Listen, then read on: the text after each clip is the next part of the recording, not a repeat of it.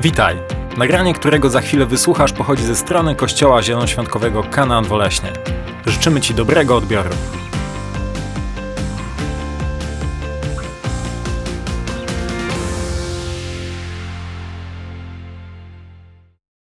Witam Was wszystkich bardzo serdecznie. E, Zbliżamy się do świąt Wielkiej Nocy i myślę, myślę, że niewielu z nas doświadczyło takich okoliczności, takiego klimatu, w którym funkcjonujemy teraz.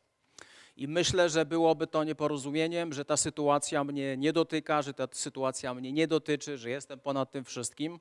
To nie jest tak, kochani, dlatego że wszyscy doświadczamy bólu kwarantanny, wszyscy doświadczamy wielu niepewnych, które są przed nami, ale ktoś powiedział w bardzo mądry sposób. Nie masz wpływu na to, co się dzieje w Twoim życiu, ale masz wpływ na to, jak zareagujesz na to, co się dzieje w Twoim życiu. I to jest, to jest jakby bardzo kluczowa myśl, że ode mnie zależy, jak ja zareaguję na to, co się dzieje w moim życiu. I dwa tygodnie temu zaczęliśmy mówić na temat, y, taki temat, który nazwaliśmy jak trwoga to do Boga, takie bardzo popularne polskie stwierdzenie. No i dobrze. Jak trwoga to do Boga, no i dobrze. I mówiliśmy sobie na podstawie pierwszego, na fragmentu z pierwszego listu do Koryntian, 13 rozdziału, 13 wersetu, gdzie apostoł Paweł powiedział tak: Teraz trwają wiara, nadzieja i miłość, te trzy, a z nich największa jest miłość.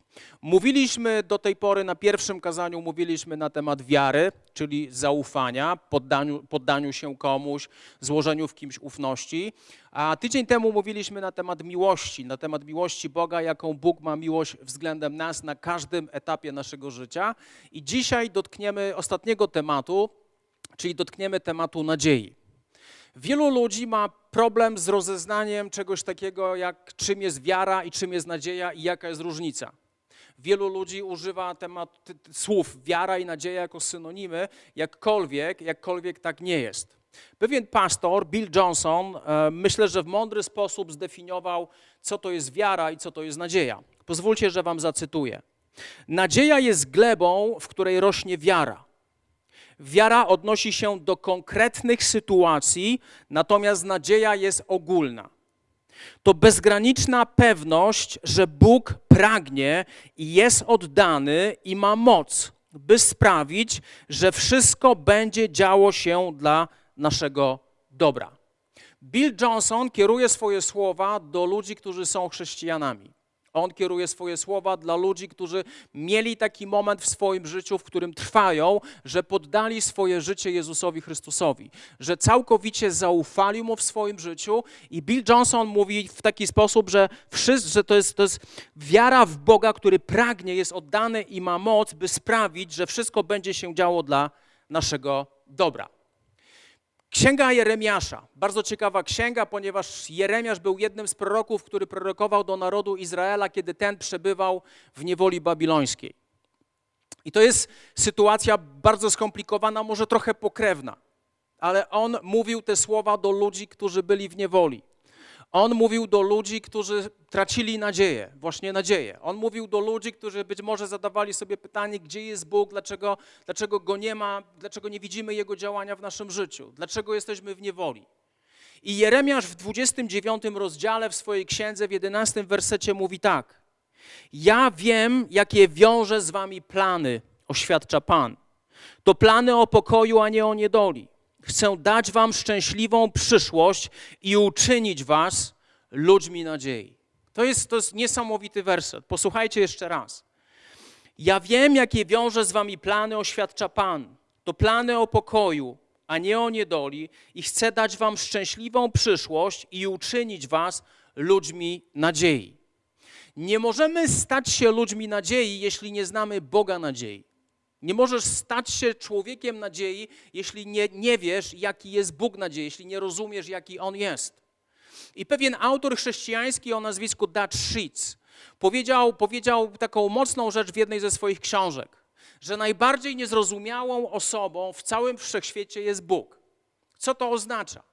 Gdybyśmy sobie napisali na nasz, gdyby każdy z nas, oglądających nas, bądź biorących udział w tym nabożeństwie, w tym kazaniu, gdybyśmy napisali, jaki jest Bóg, dokończylibyśmy zdanie Bóg jest, to mielibyśmy tysiące różnych definicji. Tysiące różnych definicji, jaki On naprawdę jest. Co to oznacza? Czy Bóg chce nas zostawić, abyśmy my wymyślali, jaki On jest, abyśmy my próbowali wykreować Jego postać? Czy Bóg postanowił funkcjonować w zupełnie inny sposób? Czy Bóg postanowił pokazać, jaki On jest? I pierwszy dylemat, który, którym chciałem się zająć w tym naszym krótkim kazaniu, jest to, abyśmy dotknęli tematu Boga jako niezrozumiałej osoby. Jako niezrozumiałej osoby. List do Hebrajczyków, pierwszy rozdział, wersety od 1 do 3. List do Hebrajczyków, pierwszy rozdział, wersety od 1 do 3.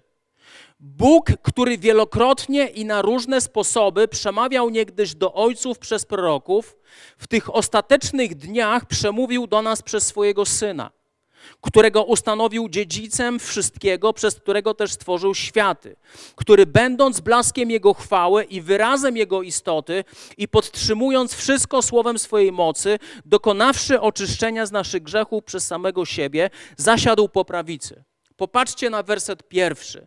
Bóg, który wielokrotnie i na różne sposoby przemawiał niegdyś do ojców przez proroków, w tych ostatecznych dniach, w których my funkcjonujemy jako ludzie od dwóch tysięcy lat, przemówił do nas przez swojego Syna. A więc Biblia dzieli się na Stary Testament i Nowy Testament. I w teologii istnieje takie pojęcie jak objawienia progresywnego, że Bóg objawiał się krok po kroku. W Starym Testamencie Bóg objawiał się przez swoje imiona. Jego imiona oddawały Jego naturę. Natomiast de facto, czytając Stary Testament, nie jesteś w stanie do, do końca zrozumieć, jaki jest Bóg. Nowy Testament to jest czas, kiedy przyszedł Chrystus, Syn Boży, druga osoba Boga, Jezus Chrystus. I kiedy On przyszedł na ziemię, On wyraził to, kim naprawdę jest Bóg. Ludzie patrząc na Jezusa, patrząc na to, co robił, co mówił, patrząc na to, co czynił, a czego nie czynił, widzieli obraz Boga Ojca i widzieli, jaki On naprawdę jest. I ciekawa historia jest w, w, zapisana w Ewangelii Jana w 14 rozdziale w wersecie od 8 do 9. Pan Jezus miał swoich dwunastu uczniów. I Biblia mówi tak. Powiedział do niego Filip – Panie, pokaż nam Ojca w domyśle Boga Ojca, a to nam wystarczy. Filip mówi: Dobra, Panie Jezu, fajne rzeczy czynisz, niesamowite rzeczy czynisz, wspaniałe rzeczy mówisz, ale, ale pokaż nam Boga Ojca, pokaż nam Ojca, a to nam wystarczy. I w tym momencie Jezus zwraca się do, zwraca się do, do swoich uczniów w taki sposób. Tak długo jestem z wami, a nie poznałeś mnie, Filipie? Kto mnie widzi, widzi i mojego Ojca. Jak możesz mówić? Pokaż nam Ojca. To jest niesamowity werset Bożego Słowa, który pokazuje, który pokazuje nam, kim naprawdę jest Bóg. Są cztery Ewangelie w Nowym Testamencie: Ewangelia Mateusza, Marka, Łukasza i Jana. I w tych czterech Ewangeliach opisane jest życie Jezusa Chrystusa. I patrząc na to, co on mówi, patrząc na to, jak on odnosi się do ludzi, patrząc na cuda, które on czynił, patrząc na, na, na, sposób, w jaki on postępował z ludźmi, w jaki sposób ludzi uwalniał i głosił im nadzieję i głosił im nadejście Bożego Królestwa, to ja w tym momencie widzę, jaki jest naprawdę Bóg. A więc Bóg nie chce, być niezrozumiałą osobą dla nas, ale daje nam Boże Słowo, daje nam Nowy Testament. I jeśli chciałbyś, drogi przyjacielu, zobaczyć, jaki jest Bóg, wystarczy, że przeczytasz jedną z Ewangelii i będziesz widział, kim On naprawdę jest.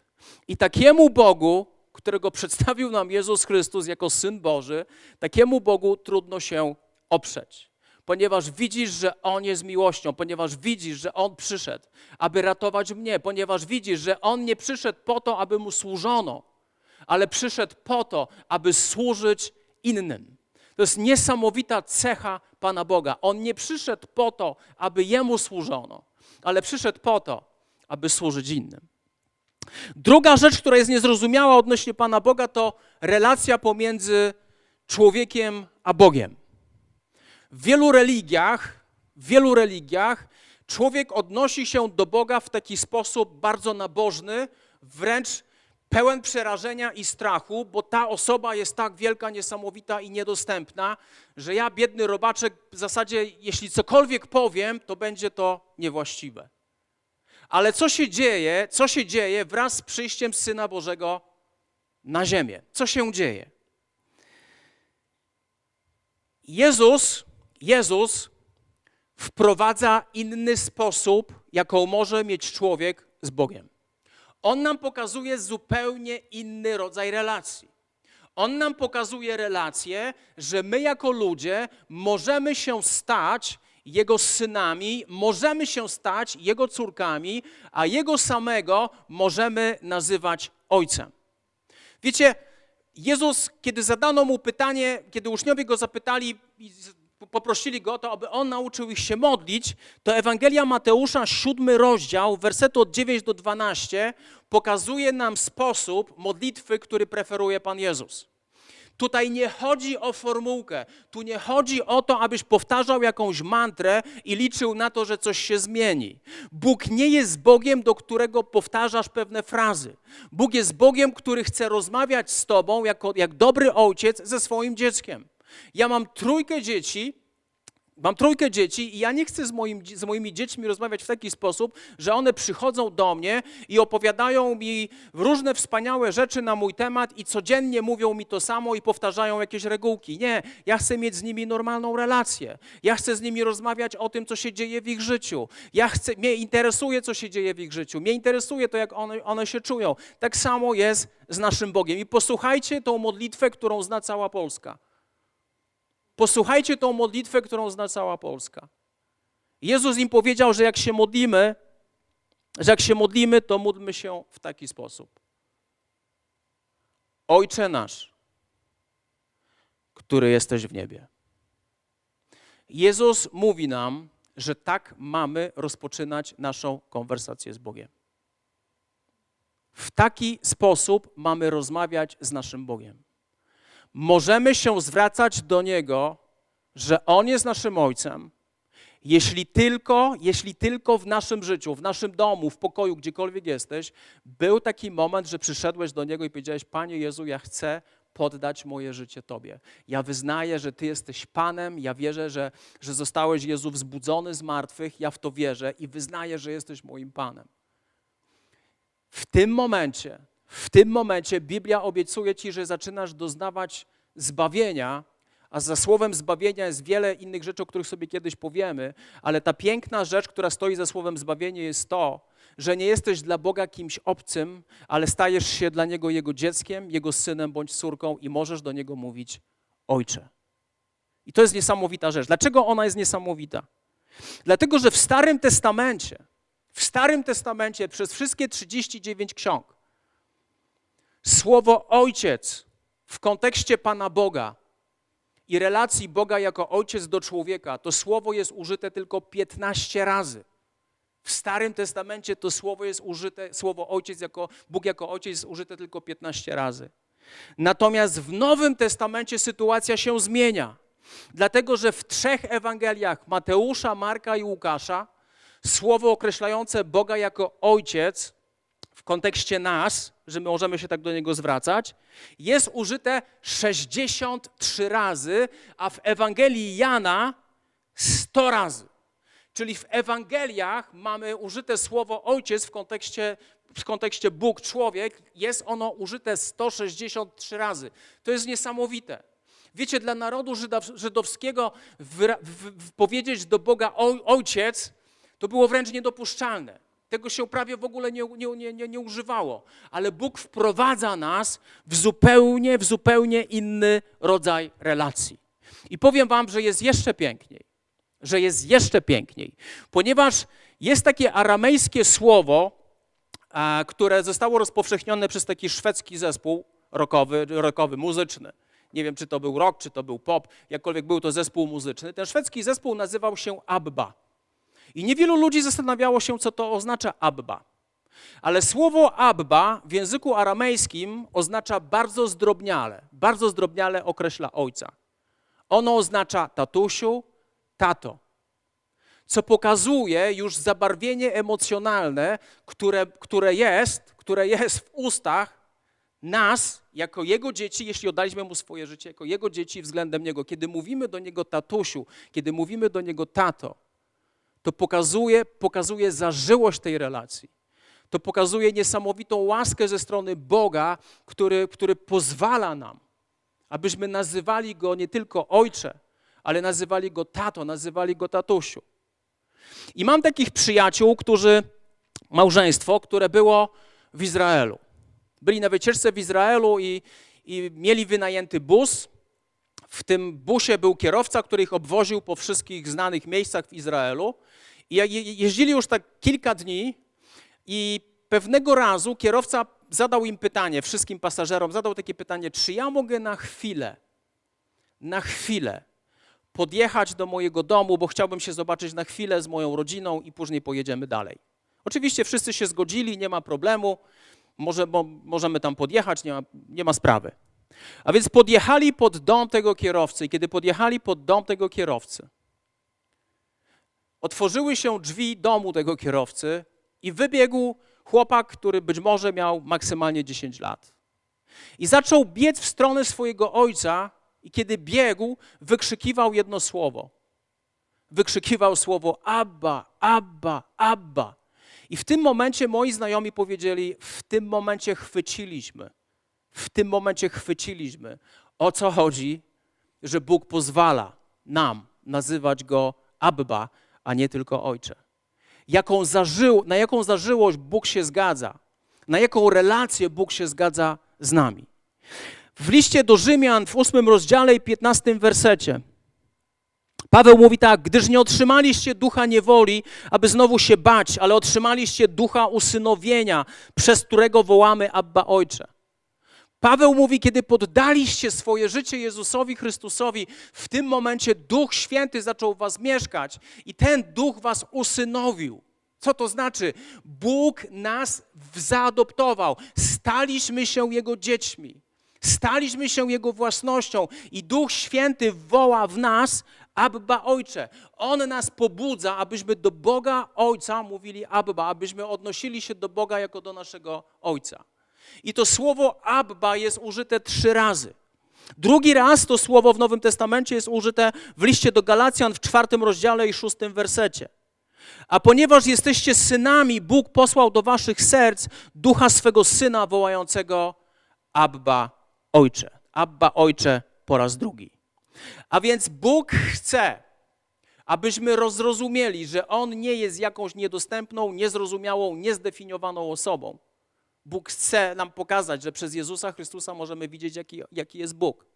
Po drugie, Bóg chce odsłonić przed nami relację, jaką człowiek może mieć z Bogiem, nazywać Go Ojcem, a kiedy On jest naszym Ojcem, my jesteśmy Jego dziećmi, jesteśmy Jego synami i córkami. Kolejna rzecz, przez którą Bóg chce nam coś pokazać, to jest Jego niezrozumiałe poświęcenie. Niezrozumiałe poświęcenie. To, co pozwala mi zrozumieć, że Bóg jest Bogiem nadziei. To, co pozwala mi zrozumieć, aby zaufać takiemu Bogu i zrozumieć Jego miłość. To jest fakt, kiedy ja zaczynam rozumieć Jego niezrozumiałe poświęcenie. Czytałem taką historię jako młody chrześcijanin i zawsze ta historia, historia mnie oburzała w pewien sposób. Mówię, jak, Bóg tak mógł się zachować? Jak Bóg mógł się tak zachować? Pozwólcie, że przeczytam wam tą historię. Ona z pierwszej księgi Mojżeszowej, z księgi Genezji, z księgi Rodzaju, 22 rozdział, wersety od 7 do 13. I sprzedam wam kontekst tej, tej całej historii. Abraham był Bożym przyjacielem, był Bożym sługą i pewnego dnia Bóg przyszedł do niego i powiedział do niego tak, tak chcę, żebyś złożył w ofierze twojego jednorodzonego syna, którego który nazywa się Izaak. Chcę, żebyś mi go złożył w ofierze. Przychodzi Bóg i mówi do swojego przyjaciela, którym był Abraham, mówi, chcę, żebyś zrobił jedną rzecz. Chcę, żebyś złożył w ofierze swojego syna.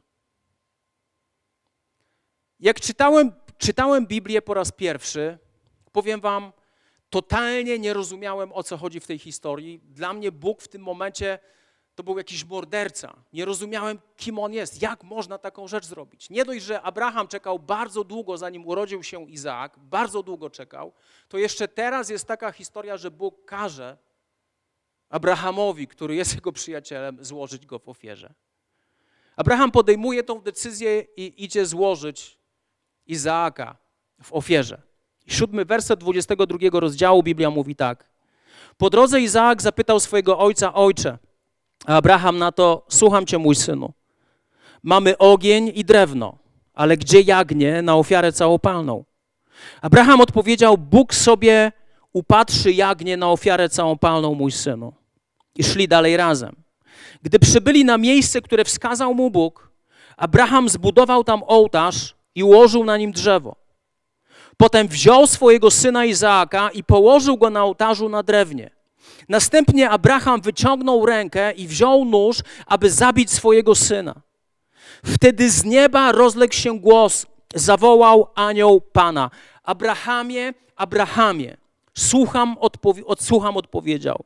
Nie podnoś ręki na ojca usłyszał, nie czyń mu żadnej krzywdy. Tak, teraz wiem, że boisz się Boga, bo nie odmówiłeś mi nawet swojego syna, swojego jedynaka. Po tych słowach Abraham rozejrzał się wokoło siebie i zobaczył za sobą baranka, który zaplątał się w gąszczu rogami. Podszedł więc, wziął go i zamiast swojego syna złożył w ofierze całopalnej. Jako młody chrześcijanin popatrzyłem na Boga, że Bóg jest naprawdę tyranem. Ale Bóg nie pozwolił człowiekowi zrobić czegoś, czego on potem sam nie zrobił. Bóg nie pozwolił Abrahamowi złożyć w ofierze swojego jednorodzonego i jedynego syna. Nie pozwolił na to. Ale z drugiej strony Bóg pozwolił na to, aby wzięto jego syna, jednorodzonego, jedynaka Jezusa Chrystusa, aby jego złożyć w ofierze. I kluczowe jest to, co jest napisane tutaj. Poszedł więc Abraham, wziął go, wziął baranka i zamiast swojego syna złożył go w ofierze. Dwie kluczowe rzeczy. Po pierwsze, ofiarą zamiast, zamiast Izaaka był baranek. Cały Nowy Testament określa Chrystusa jako baranka Bożego jako ofiarę, która została złożona zamiast nas. Mówiliśmy sobie o tym, że zapłatą za grzech jest śmierć, ale darem łaski Bożej jest żywot wieczny w Jezusie Chrystusie. Nikt nie odwrócił, nikt nie usunął kary za grzech. Ale Jezus przez swoje przyjście na ziemię, Jezus w momencie, kiedy umarł za nas na krzyżu, on stał się ofiarą, on stał się tym, który spłacił każdy nasz grzech. I jeśli to oglądasz, to chcę Ci powiedzieć coś z, z pełnym przekonaniem i stuprocentową pewnością. Jesteś grzesznikiem w oczach Boga. Ja jestem grzesznikiem i każda osoba, która mnie ogląda. Popełniamy grzechy, bo to jest nasza natura. Popełniamy grzechy. Ale to nie jest tak, że popełniamy grzech i nic się nie dzieje. Grzech oddziela nas od Boga, ale po drugie, grzech pociąga za sobą karę. On pociąga za sobą karę. I mamy wybór. Przychodząc do Chrystusa, poddając Mu swoje życie, utożsamiamy się z tym, co zrobił Jezus dla nas, a Jezus dla nas stał się ofiarą. On zapłacił cenę za nasz grzech.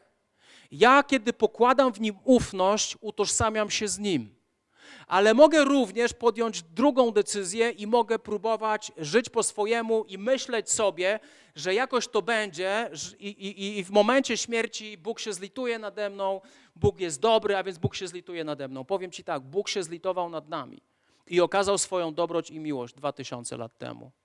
Kiedy to baranek został złożony w ofierze zamiast Izaaka. Kiedy to Jezus Chrystus został złożony w ofierze za Sławka Jagiełę, kiedy to baranek został złożony w ofierze, Jezus Chrystus został złożony w ofierze za każdą osobę, która przyjdzie do Niego i powie, Panie Jezu, ja jestem grzesznikiem, ja potrzebuję, ja potrzebuję Ciebie, potrzebuję, abyś mi przebaczył. Ewangelia Jana, trzeci rozdział, szesnasty werset. Nowy Testament, który tłumaczy nam Stary Testament. Bóg bowiem tak bardzo ukochał świat, że dał swojego jedynego syna, aby każdy, kto w niego wierzy, nie zginął, ale miał życie wieczne. Kolejna rzecz, którą musimy zrozumieć, to to, co się dokonało na krzyżu. Bóg na nadziei dokonał na krzyżu wymiany. I aby zrozumieć tą wymianę, kiedy zrozumiesz tą wymianę, będzie ci łatwo oprzeć swoją ufność na Jezusie Chrystusie i położyć nadzieję właśnie w Bogu, który jest Bogiem miłości względem nas. Niezrozumiała wymiana. Powiem ci, co się dokonało na krzyżu. Na krzyżu Jezus doznał odrzucenia, abym ja mógł doświadczyć akceptacji. On doznał odrzucenia, abym ja mógł doświadczyć akceptacji. Ewangelia Mateusza, 27 rozdział, 46 werset. Biblia mówi tak, około godziny dziewiątej Jezus zawołał donośnym głosem Eli, Eli, lama sabachthani, co oznacza Boże mój, Boże mój, czemu mnie opuściłeś? Co to oznacza? Na Jezusie Chrystusie, na krzyżu spoczął grzech całego świata. Mój grzech i grzech każdego człowieka.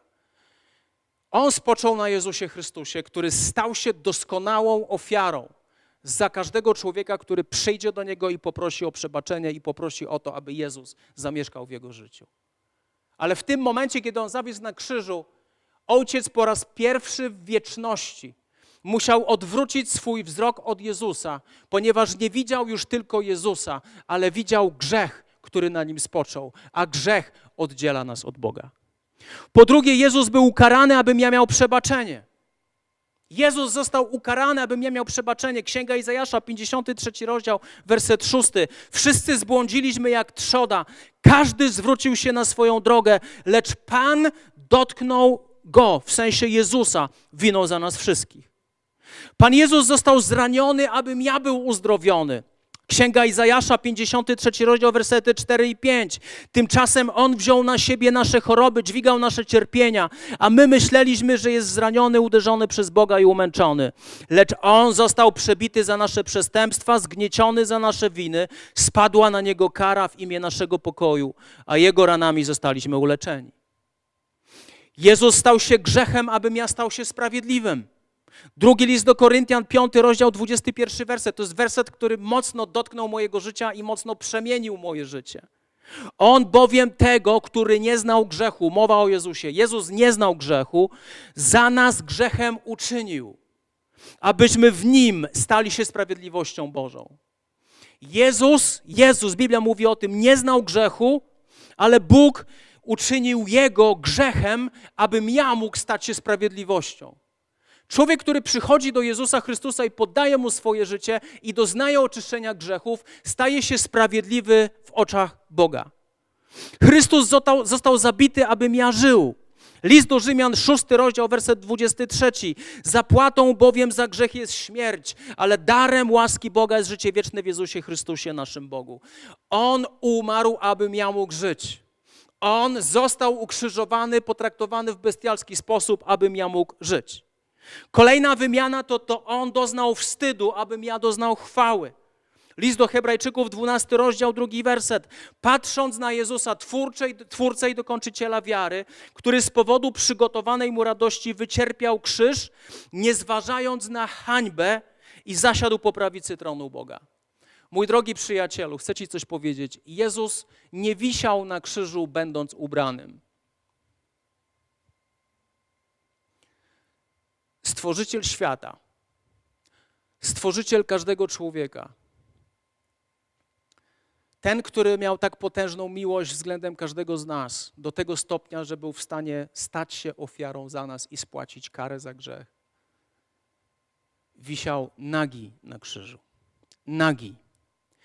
I było to zupełnie normalne w tamtych czasach, że kiedy krzyżowano ludzi, krzyżowano ich nago. On poniósł mój wstyd. On poniósł moją hańbę. On to poniósł na krzyż, abym ja mógł doznać chwały. Abym ja nie musiał się wstydzić, abym ja nie musiał żyć z hańbą nad moim życiem. On uwolnił mnie z grzesznej mojej przeszłości. Kolejna przemiana, on został przeklęty, abym ja mógł doznać błogosławieństwa. List do Galacjan, trzeci rozdział, werset 13. Chrystus odkupił nas z przekleństwa prawa, stając się za nas przekleństwem, bo jest napisane przeklęty każdy, kto wisi na drzewie, aby błogosławieństwo Abrahama w Chrystusie Jezusie przeszło na pogan, abyśmy przez wiarę otrzymali obietnicę ducha. W Starym Testamencie była prosta zasada. Było błogosławieństwo od Boga za posłuszeństwo, ale za nieposłuszeństwo było przekleństwo. I człowiek tak funkcjonował. Kiedy człowiek był nieposłuszny Bogu, zbierał przekleństwo, ale kiedy był posłuszny Bogu, zbierał błogosławieństwo. Natomiast Biblia mówi jasno, że ci, którzy przychodzą do Jezusa Chrystusa, którzy podają mu swoje życie, to On, On bierze wszelkie przekleństwo na siebie, abym ja nie musiał, nie musiał doświadczyć żadnego przekleństwa, ale mógł, mógł przejąć tylko błogosławieństwo, które On ma dla mnie, które On wywalczył na krzyżu. To jest te siedem przemian, które dokonały się na krzyżu. Kiedy to zrozumiesz, zrozumiesz, jaki, jakim Bóg jest Bogiem nadziei. Kiedy, kiedy, to, kiedy, kiedy, kiedy zrozumiesz te siedem przemian, on jest osobą, która chce być zrozumiała dla siebie, dla ciebie. On jest, on jest kimś, kto chce mieć z tobą relację. Ta relacja jest na zasadzie ojciec, syn, ojciec, córka, a możesz nazwać go Abba. I on na krzyżu, on na krzyżu pokazał jedną rzecz, że pozwolił Abrahamowi ocalić Izaaka, ale zamiast Izaaka, jedynego syna Abrahama, jedynego syna, jednorodzonego syna, którego miał Abraham, umarł baranek umarł baranek, a ten baranek pokazuje nam w Nowym Testamencie, że to, to, tym kimś był Jezus Chrystus, czyli Syn Boży. I ostatnia rzecz, i myślę, że jak tą niezrozumiałą rzecz uchwycisz, to nie będziesz miał żadnego problemu, aby całkowicie położyć swoją, swoją nadzieję i wiarę w Jezusie Chrystusie. Mówiłem wam wcześniej, że słowo Abba w kontekście Boga pojawia się w Nowym Testamencie trzy razy. Raz w liście do Rzymian, drugi raz w liście do Galacjan i ostatni raz pojawia się w Ewangelii Marka w 14 rozdziale 36 wersecie. Najbardziej dramatyczne użycie tego słowa. Pan Jezus znajduje się w ogrodzie Getsemane. Pan Jezus już wiedział, że nadchodzi czas, kiedy będzie musiał być ukrzyżowany. Nadchodzi czas, kiedy ludzie, których On stworzył, za których On ma umrzeć, za których On ma zapłacić cenę, ci ludzie będą na Niego pluć, ci ludzie będą Mu wyrywać brodę, ci ludzie będą Go bestialsko biczować, nałożą Mu koronę cierniową i korona cierniowa powodowała, że z Jego głowy lała się krew. Pan Jezus o tym wiedział i znajduje się sam na sam w ogrodzie Getsemane. Sam na sam. I w tym ogrodzie Getsemane Pan Jezus modli się w taki sposób. 14 rozdział Ewangelia Marka, 36 werset. W modlitwie powtarzał Abba, Ojcze, dla Ciebie wszystko jest możliwe. Oddal ode mnie ten kielich, jednak niech się stanie nie to, co ja chcę, ale to co ty. Pan Jezus modli się do swojego Ojca. Ta relacja nigdy nie została naruszona pomiędzy synem a ojcem. Ona zawsze była doskonała. Jezus wiedział, że nadejdzie taki moment, że zawiśnie na krzyżu, że na krzyżu cały grzech całej ludzkości będzie złożony na niego i Chrystus przybije ten grzech do krzyża i unicestwi ten grzech. I każdy, kto przyjdzie do Jezusa, będzie mógł dostąpić zbawienia. I w tym momencie Jezus się modli, Abba, kochany tato, mój drogi tato,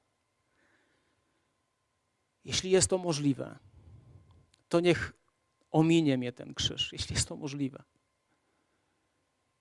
I w tym momencie Chrystus ma świadomość, że jeśli On nie pójdzie na krzyż, jeśli On nie stanie się doskonałą ofiarą za ludzi, to cała ludzkość nie ma ani nadziei, ani żadnej wiary, ani nigdy nie doświadczy miłości od Boga, który ich stworzył.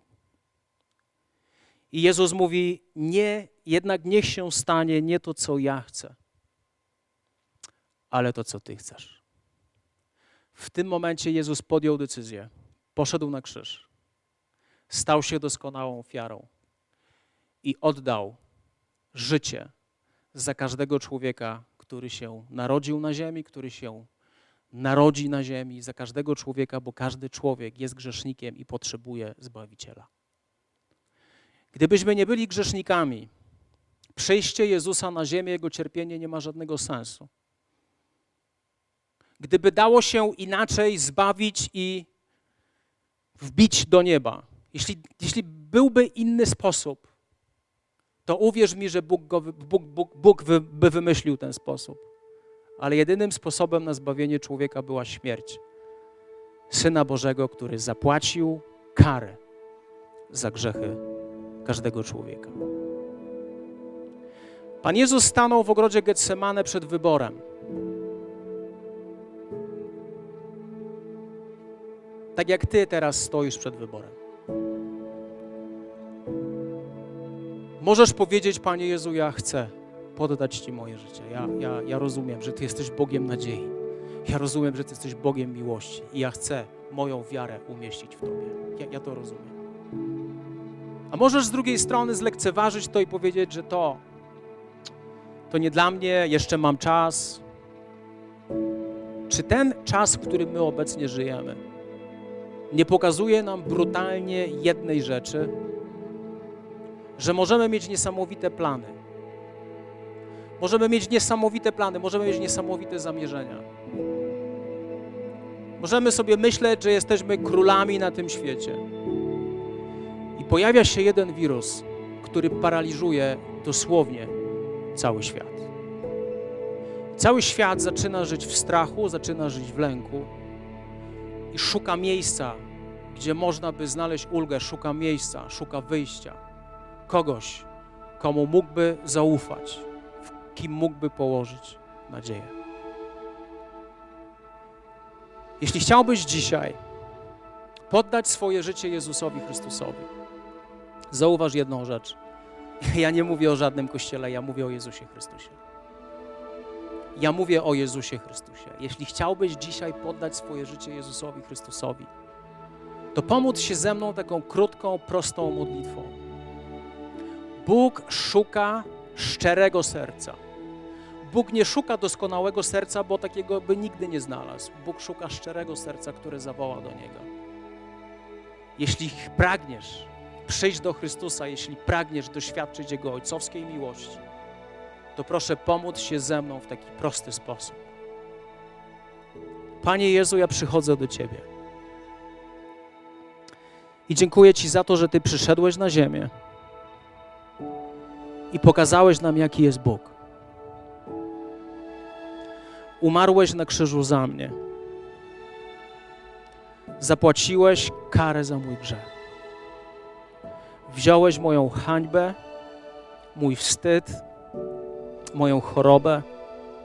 Wziąłeś potępienie, wziąłeś wszelkie przekleństwo i pozwalasz mi dzisiaj przyjść do Ciebie.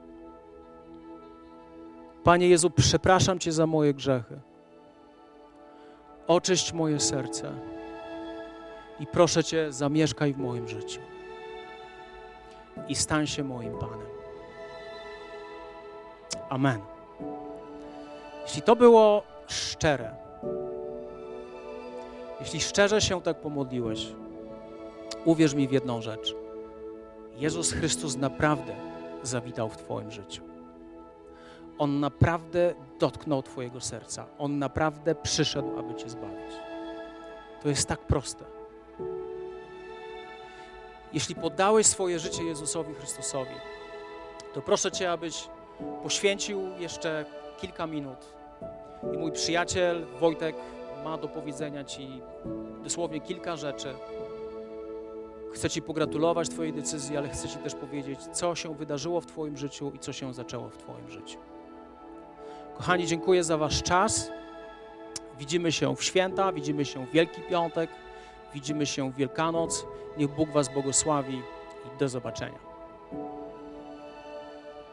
Witam Was w pokazaniu. Wierzę, że są między nami osoby jeżeli dzisiaj jesteś jedną z tych osób, która modliła się na zakończenie, aby powierzyć swoje życie Jezusowi Chrystusowi, to chcemy Ci pogratulować oraz wesprzeć Cię w tej decyzji i w rozwijaniu relacji z Bogiem. Zapraszamy Cię do kontaktu. Formularz kontaktowy możesz znaleźć na stronie e, kanaan.pl w zakładce kontakt. Możesz napisać na Messengerze. Jakkolwiek to zrobisz, e, zapraszamy Cię, ponieważ chcemy Cię wspierać w rozwijaniu relacji z Bogiem. Jako Kościół przygotowujemy również kolejne materiały i kolejne transmisje, tak byśmy mogli być gotowi na każdą ewentualność, więc zapraszamy Was do śledzenia naszych mediów społecznościowych: Facebook, Instagram, YouTube oraz Spotify, gdzie znajdziecie wszystkie wcześniej emitowane i dostępne kazania, które były głoszone w naszym kościele, więc zapraszamy Was e, do tych miejsc, do śledzenia. E, za tydzień najprawdopodobniej, jak wspomniałem, kolejna transmisja, więc bądźcie z nami, przekażcie informacje o tej transmisji Waszym znajomym. To, to nagranie zostanie z nami, więc można je udostępniać również w trakcie tygodnia dla osób, które wcześniej nie miały możliwości, aby je zobaczyć. Dziękuję Wam za dzisiaj i życzymy Wam udanego tygodnia. Do zobaczenia.